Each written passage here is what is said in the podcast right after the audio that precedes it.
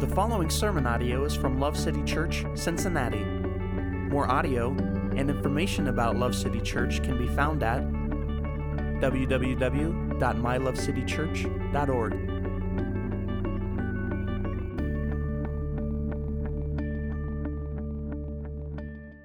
If you would, please turn with me to the book of Luke, and we're going to be in chapter 2, and we'll be in verse 1 together. So, our sermon series this year uh, for Advent is Joy of Every Longing Heart. And so, what we've been looking at is how Jesus coming uh, answers and brings coherent answers to the four big questions that humans have been asking since there's been humans, right? So, those questions are origin, like where did we come from? Meaning, why are we here?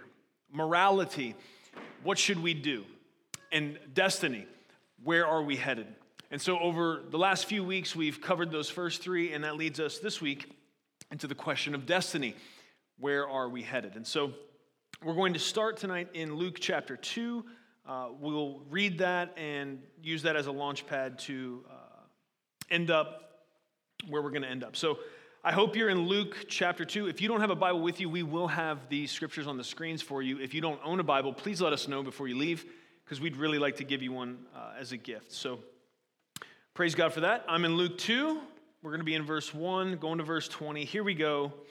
Now, in those days, a decree went out from Caesar Augustus that a census be taken of all the inhabited earth. This was the first census taken while Quirinius was governor of Syria. And everyone was on his way to register for the census, each to his own city. Joseph also went up from Galilee and from the city of Nazareth to Judea to the city of David, which is called Bethlehem, because he was of the house and family of David, in order to register along with Mary, who was engaged to him and was with child. While they were there, the days were completed for her to give birth. And she gave birth to her firstborn son, and she wrapped him in cloths and laid him in a manger, because there was no room for them in the inn. In the same region, there were some shepherds staying out in the fields and keeping watch over their flock by night. And an angel of the Lord suddenly stood before them, and the glory of the Lord shone around them, and they were terribly frightened. But the angel said to them, Do not be afraid, for behold, I bring you good news of great joy, which will be for all the people. For today in the city of David there's been born for you a Savior, who is Christ the Lord. This will be a sign for you. You will find a baby wrapped in cloths and lying in a manger. And suddenly there appeared with the angel a multitude of heavenly hosts, praising God and saying, Glory to God in the highest, and on earth peace among men with whom he is pleased. When the angels had gone away from them into heaven, the shepherds began saying to one another, Let us go straight to Bethlehem then, and see this thing that has happened, which the Lord has made known to us. So they came in a hurry and found their way to Mary and Joseph, and the baby as he lay in the manger. When they had seen this, they made known the statement which had been told them about this child. And all who heard it wondered at the things which were told them by the shepherds. But Mary treasured all these things, pondering them in her heart. The shepherds went back, glorifying and praising God for all that they had heard and seen, just as had been told them. Praise God for his word. Amen. So, we're going to look tonight at how the birth of Christ informs our understanding of where we are headed, our destiny.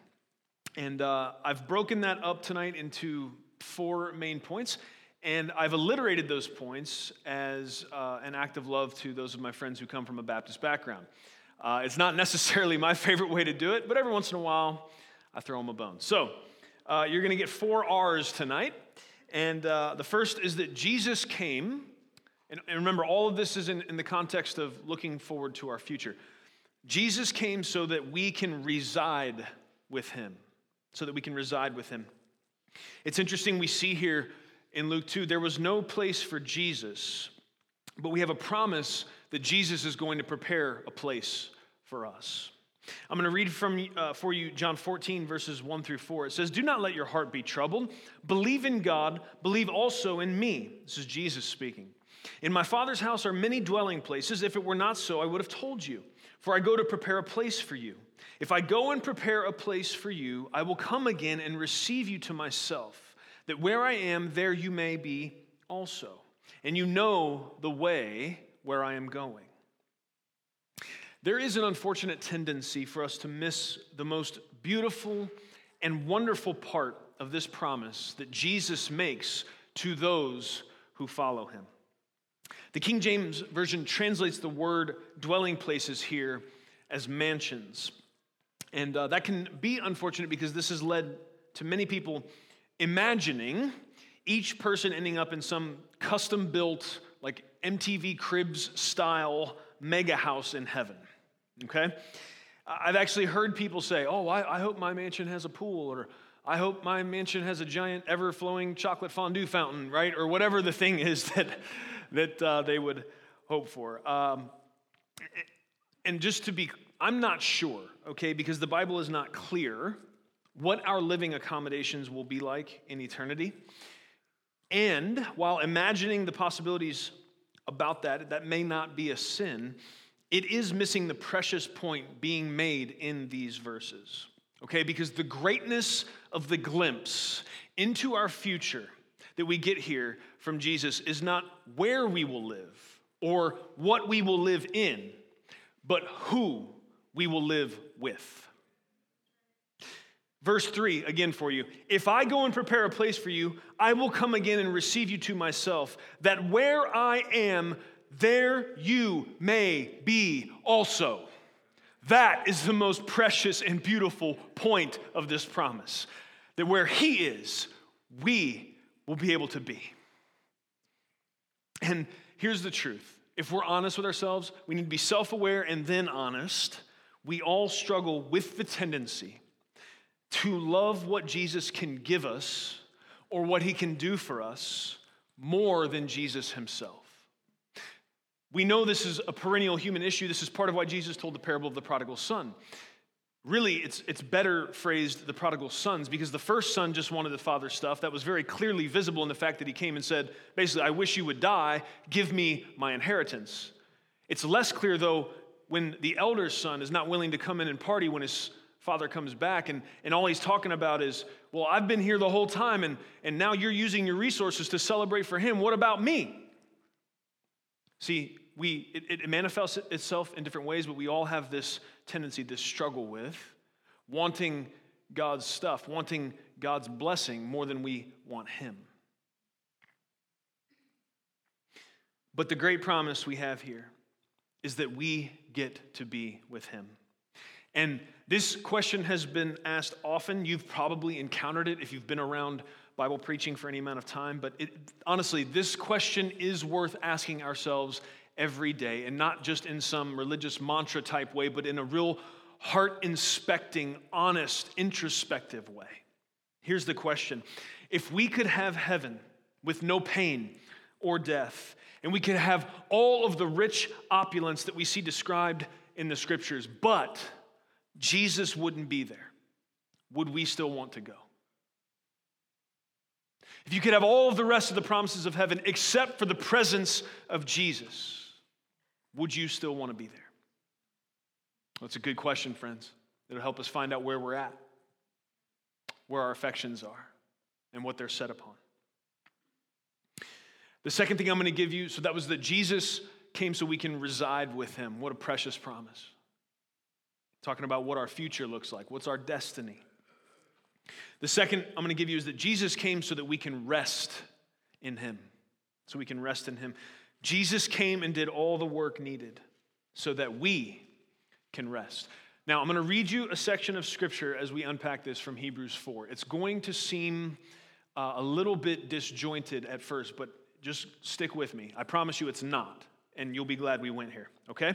I'm in Hebrews 4, starting in verse 4. Therefore, let us fear if, while a promise remains of entering his rest, any one of you may seem to have come short of it. For if indeed we have good news preached to us, just as they also, pause, the they he's talking about is those who were being led by Moses and headed towards the promised land. That's the they, okay?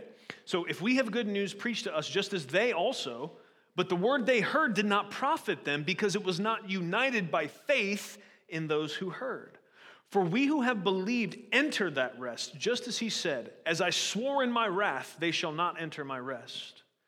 Although his works were finished from the foundation of the world, for he has said somewhere concerning the seventh day, and God rested on the seventh day from all his works. And again in this passage, they shall not enter my rest.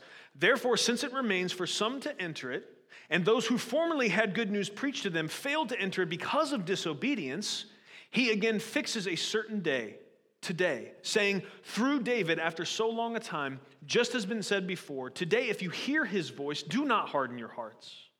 For if Joshua had given them rest, he would not have spoken of another day after that. So there remains a Sabbath rest for the people of God. For the one who has entered his rest has himself also rested from his works. So God did from his. Therefore, let us be diligent to enter that rest, so that no one will fall through following the same example of disobedience. Okay? So that was about as clear as a peppermint mocha, right? Most of us have no idea why I'm here. I didn't actually intend to make an espresso joke. This was from Hebrews. There you go. It's a free gift for you. All right? Here's, here's the thing. I, and I, I don't have time to break this whole passage down, and that's not why we're here. Basically, what is happening, what, what the author of Hebrews is doing here is, is he's making an argument about eternal rest, and he's making the argument that he's making from the story of God's people not being able to enter into the promised land because why? What did he say? They didn't believe the good news they had preached to them. That the good news they had preached to them was God has this awesome land for you. You're going to go and you're going to inhabit it. It's flowing with milk and honey. It's everything you ever hoped for. It's the exact opposite of being enslaved to Pharaoh in Egypt. But what happened? They didn't trust in that good word. It was about belief. The disobedience that he talks about, it wasn't he's not referencing there all of their grumbling and complaining, all the sins they may have committed between the Red Sea and getting up to the border of the promised land. That wasn't the point. The whole point, the whole point of reference is what they believed.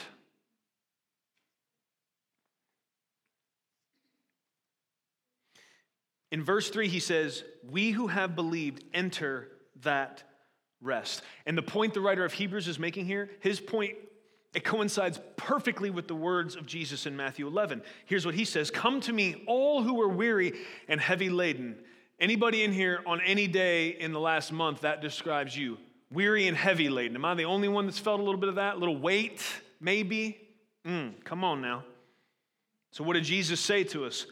Come to me all who are weary and heavy laden, and I will give you rest. Take my yoke upon you and learn from me, for I am gentle and humble in heart, and you will find rest for your souls. For my yoke is easy and my burden is light.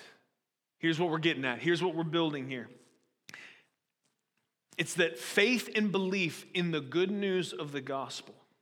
That is what grants us rest from the striving that we all continually feel to try to measure up on our own. We can't. We never will.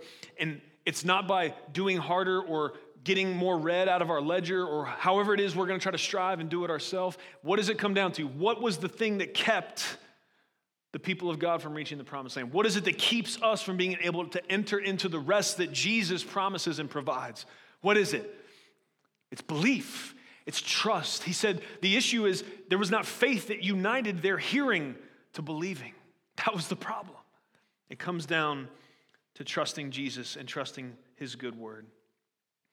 Here's the reality though the gospel doesn't just bring us into the place of being able to experience perfect rest, it is what will keep us there for eternity, right? And so the promise of Jesus is that you can come now. Oh, praise God, hallelujah, because I need to come now. I don't know about you.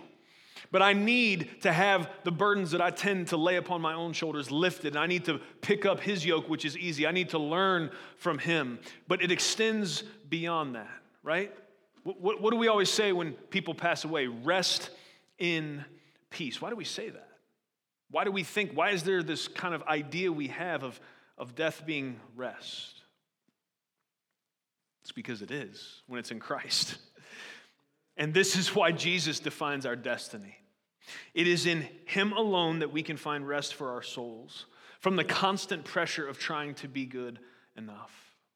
Here's the reality, friends. Even if we were rich enough in this life to never have to work again, we know experientially, and we know because we, we can see it. Most of you can see the results of, the mega wealthy in, in the media, and, and, and, and we see that that doesn't bring the kind of joy and contentment that, uh, that we, we, we would be lied to and, and, and, want, and somebody would want us to believe that it can. It can't. It's a counterfeit.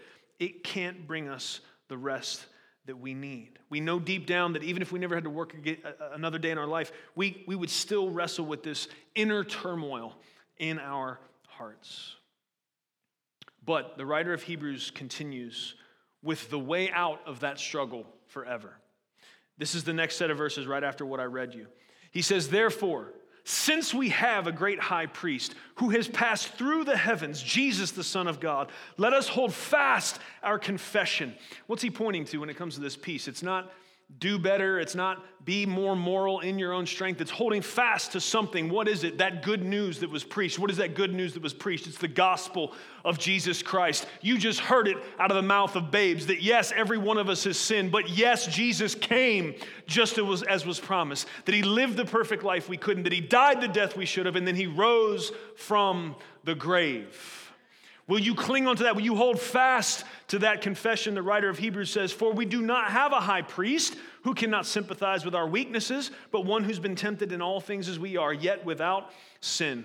Therefore, let us draw near with confidence to the throne of grace, so that we may receive mercy and find grace to help in time of need. That's our way. That is where rest is found. It's found in the throne room of Christ, and we're invited to come boldly there because of the righteousness that He gives as a gift. Well, how do I take that gift? How do I receive that gift? Oh, friend, it's to trust Him, it's to believe. It's by faith that we grab that gift, that we receive it. This great truth allows us to sing with audacious boldness things like this in Christ alone, my hope is found.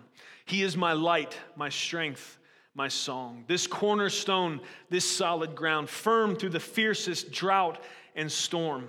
What heights of love, what depths of peace, when fears are stilled and when strivings cease. My comforter, my all in all, here in the love of Christ, I stand.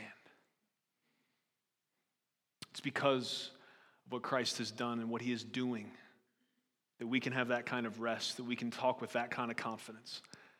And we know that that rest is not just for here and now, but it's something we're going to experience eternally and in even greater and greater measure.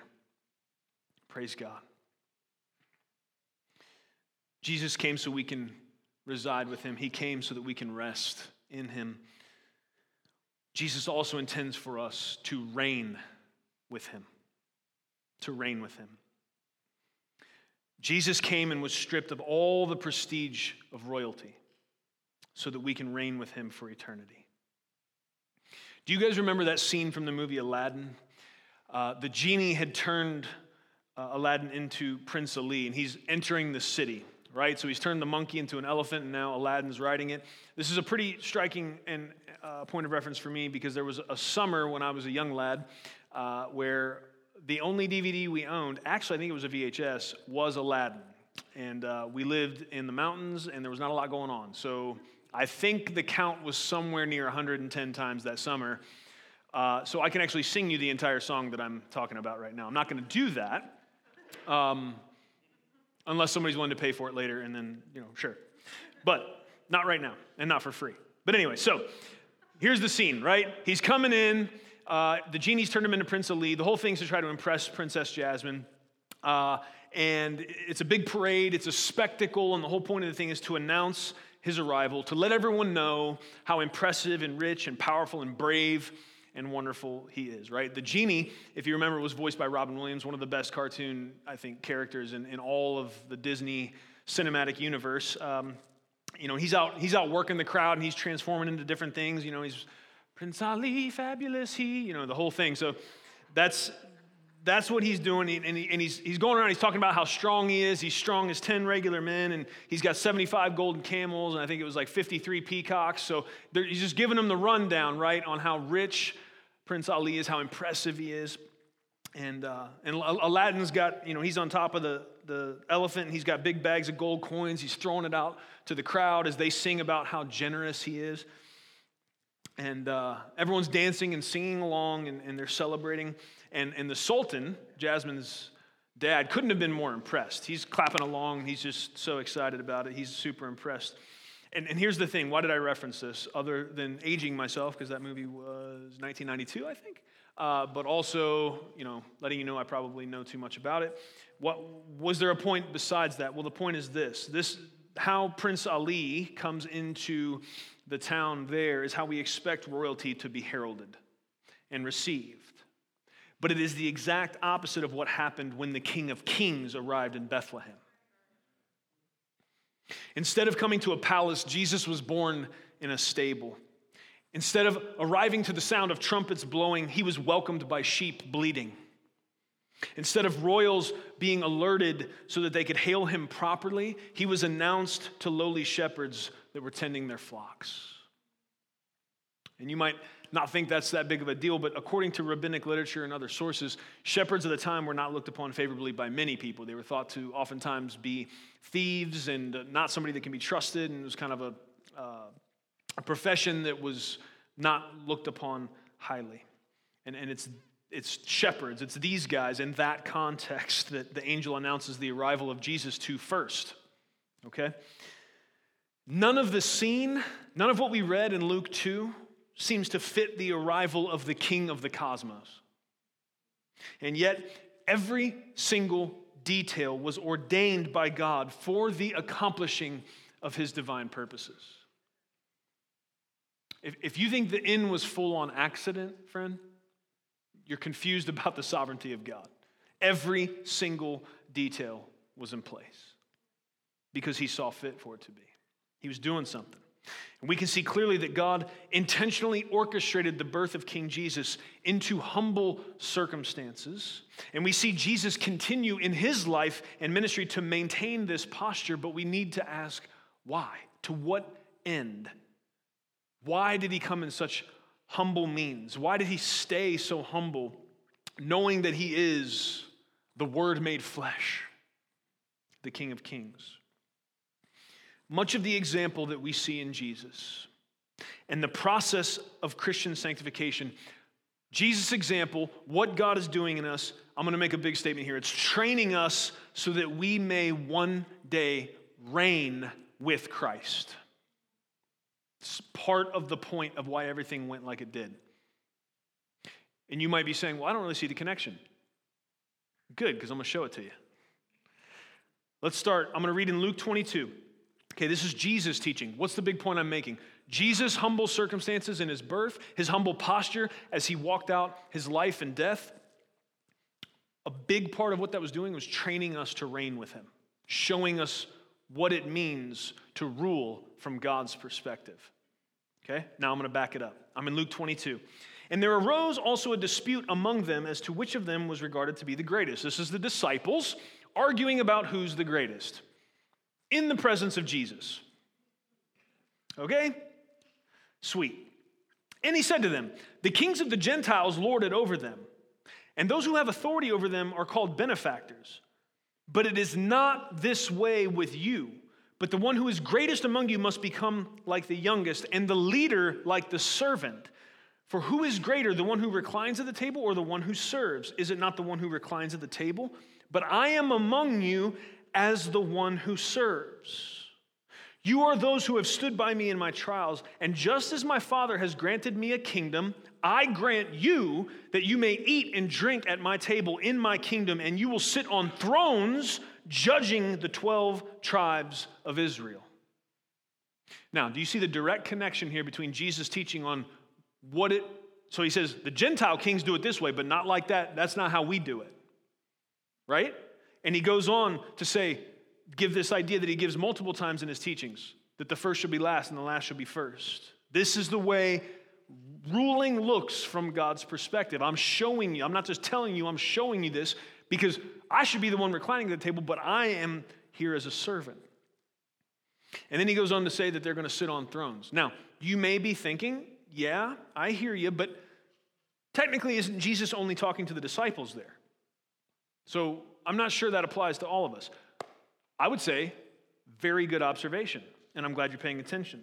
But we're going to push this because this principle unfolds further as we move through the New Testament. Let me read you now Ephesians 2. But God, being rich in mercy, because of his great love with which he loved us, even when we were dead in our transgressions, made us alive together with Christ. By grace you have been saved, and raised us up with him, and seated us with him in heavenly places in Christ Jesus, so that in the ages to come he might show the surpassing riches of his grace in kindness towards us in Christ Jesus. It's getting broader. But you may say, well, that says seated with him. I'm not sure that means the same as reigning alongside him. And I would say, good observation. But consider this 2 Timothy 2. Remember Jesus Christ, risen from the dead, descendant of David, according to my gospel, for which I suffer hardship, even to imprisonment as a criminal. But the word of God is not imprisoned. For this reason, I endure all things for the sake of those who are chosen, so that they also may obtain the salvation which is in Christ Jesus, and with it, eternal glory. It is a trustworthy statement. For if we died with him, we will also live with him. If we endure, we will also reign with him. If we deny him, he will also deny us. If we are faithless, he remains faithful, for he cannot deny himself. What did that say? If we endure, we will also reign with him. Who, buddy? We're getting closer. But you might say, well, that's only one verse. I'm not sure we should build a doctrine off of one verse. And I would say that is exactly right. You should never build a doctrine off of one verse. But check this out Revelation 22, verse 6. This is John, his revelatory vision, and he said to me, These words are faithful and true. And the Lord, the God of the spirits of the prophets, sent his angel to show his bondservants the things which, much soon take, which must soon take place.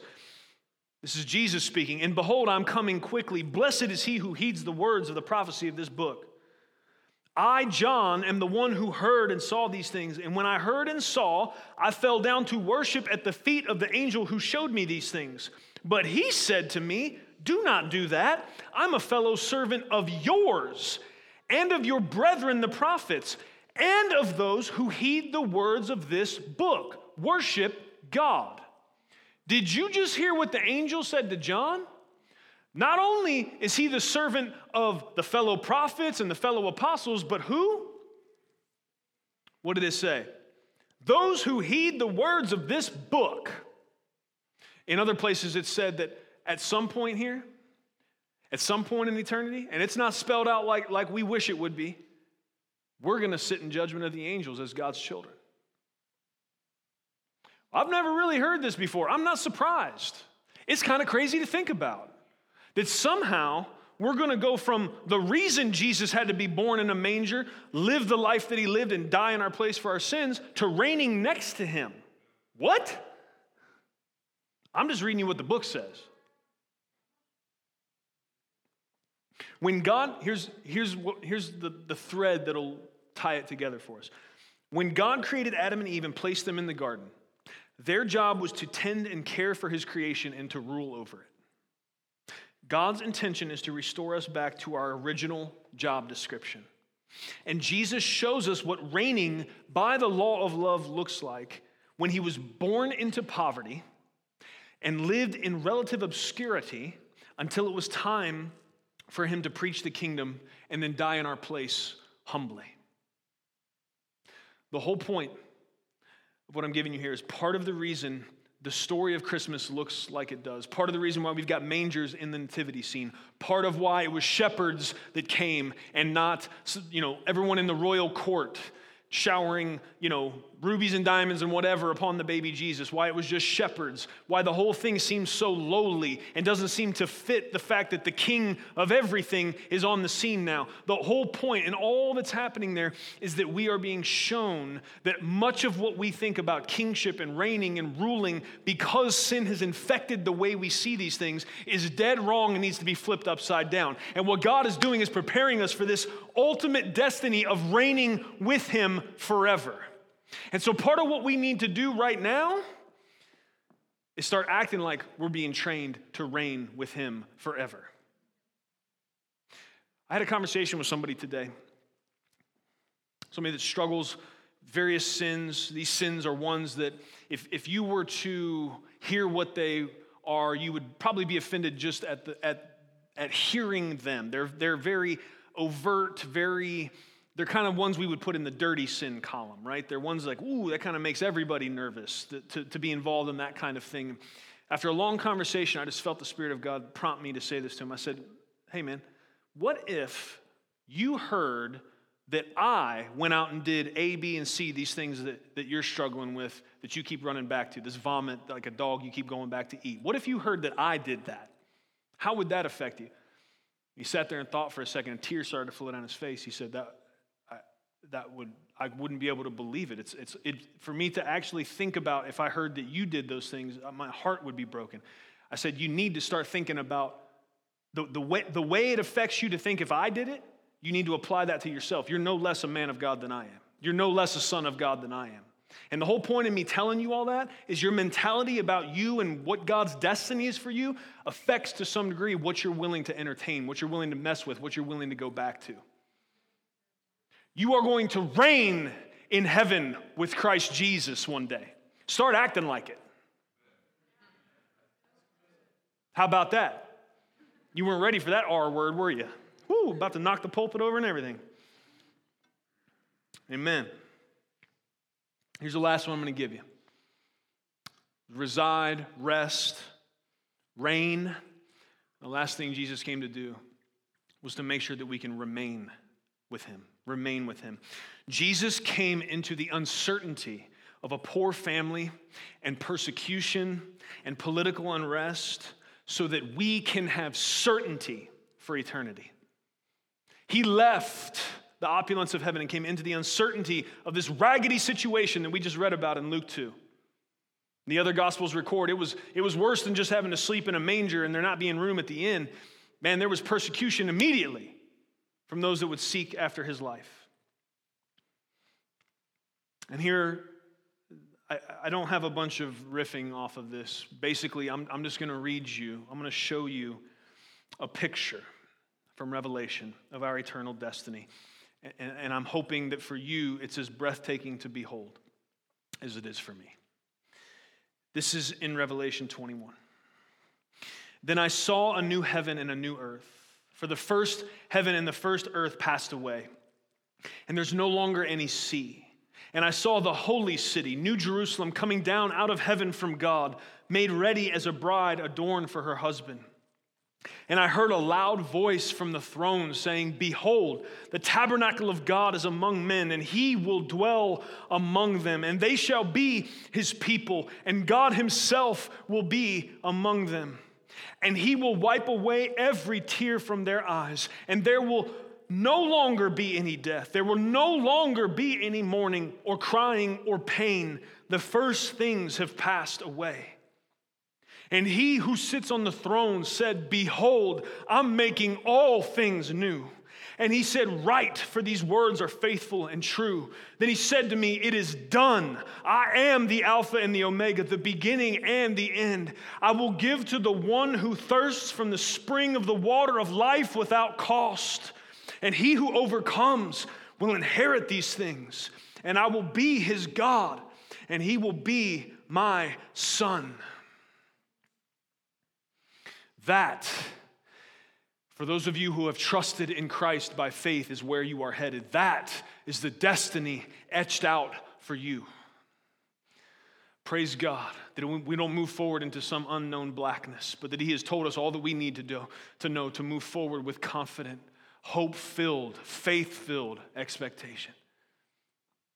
And here, why? Why should I be so confident that these words written by the Apostle John are true?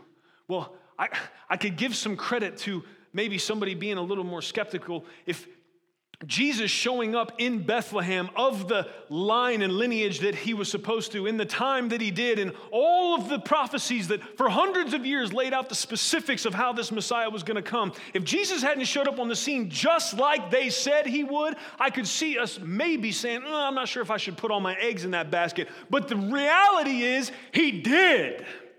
He came just like was foretold, with a level of specificity that defies us leaving it to coincidence. And so we're left with two options. We will either trust and believe in this Christ who came and who turned the world upside down, and still today the world hinges upon his life and teachings, or we're going to just reject that and roll the dice, going with some other philosophy or some other way. But, friends, there is no other way. Jesus said plainly, I am the way, the truth, and the life. There's only one way. And I know we don't like to hear that. I know we'd like to think there's more, but there isn't. And when we settle with that and we grab a hold of that and we realize how good that really is, that the way God has made is a beautiful way, it's a precious way, that He's, he's done all the work for us, that He's Jesus didn't show up, do all that he did, and say, okay, now you try your best, and, and, and we'll hope that at some point this beautiful picture in Revelation 21 that that's, that applies to you. Oh no, friends. He came and said, I am the way, the truth, and the life. And when he hung on that cross, the last thing he said is, It is finished. It's finished. And so, what you are left with right now is a choice. Are you going to trust in his good word? Or are you going to take some other way? Friends, our King is one of such magnificent and unmatched might that we have no need of concern about our future. Not only will all of his enemies be forever vanquished, but so will every single trace of the damage that Satan sin, and death inflicted. King Jesus intends for us to be with him and reign with him forever and ever and ever. This is the destiny of all who will trust him by faith. And what a glorious destiny it is. May we look forward with anxious expectation and faith filled confidence to our future with Christ. And may we spend every minute in the meantime telling others that He beckons them to come, trust Him, and join Him forever. Amen. Let's pray. Father, we come before you in the name of Jesus. God, we thank you. We thank you for the Christmas story. Thank you for all that it communicates. Thank you, Lord, that we do have answers for these questions, these yearning inquiries that seem to trouble our hearts. Thank you, Lord, that by you coming, we, we get a clear picture of where we came from and, and why we're here and, and what it all means, what we should do with this life that you've given us. And God, tonight you've allowed us to glimpse where we're going. Thank you that we can move forward in hope. Thank you that our purpose is tied to our destiny. Thank you, God, for all that you have done and all that you will do. Thank you that your intention is to be with us forever. Thank you that that's what you've been doing from the beginning. God, we know because you are all sufficient in yourself. You did not need us, and yet you desired us, you chose us, you created us, knowing how much trouble we would be, knowing that this entire drama of redemption would have to play out in order to have that one day, that us and you forever. But God, I thank you that you see it as worth it. Thank you that you're willing to pay the price. God, please allow us to take hope in the things that you have shown us. God, please help us not to try to dig in and, and, and come up with details about the future and what you intend for us that, that you have not made plain. That's not the point. God, may we be settled in the beautiful truth that you're going to be with us. I, I don't need to know what the structures are going to be like in eternity. I, I don't really care. What I care about, Lord Jesus, is that you're there. I just want to be with you, Lord.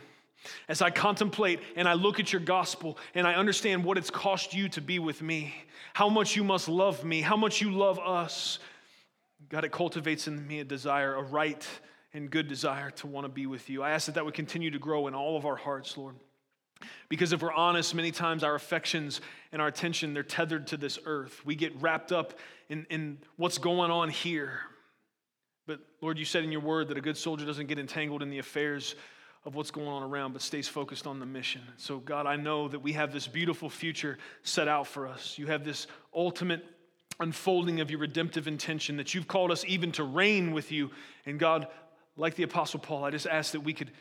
We could say that to live is Christ, to die is gain, that we could look forward to that great and glorious day that either you come and you get us, or you grant us the great privilege of coming home through death. But either way, may we look forward to that, but also understand that every day we wake up and you have given us breath yet again, that there's a point, there's a reason. And so, God, in the meantime,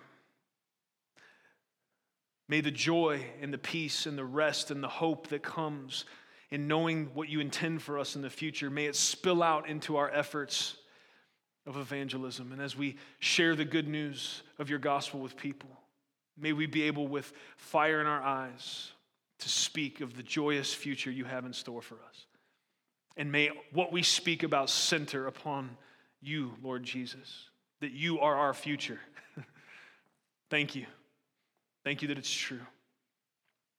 Help us love you more each day. Help us yearn more and more each day for our final reunion with you. Thank you, Lord. I ask you to seal this word in our hearts. Help us to live in light of it, that we would not be hearers only. It's in Jesus' name we pray. Amen. Thank you for listening to audio from Love City Church, located in Cincinnati, Ohio. Feel free to make copies of this message to give to others, but please do not charge for those copies or alter the content in any way without permission. To give or find out more about Love City Church, visit www.mylovecitychurch.org.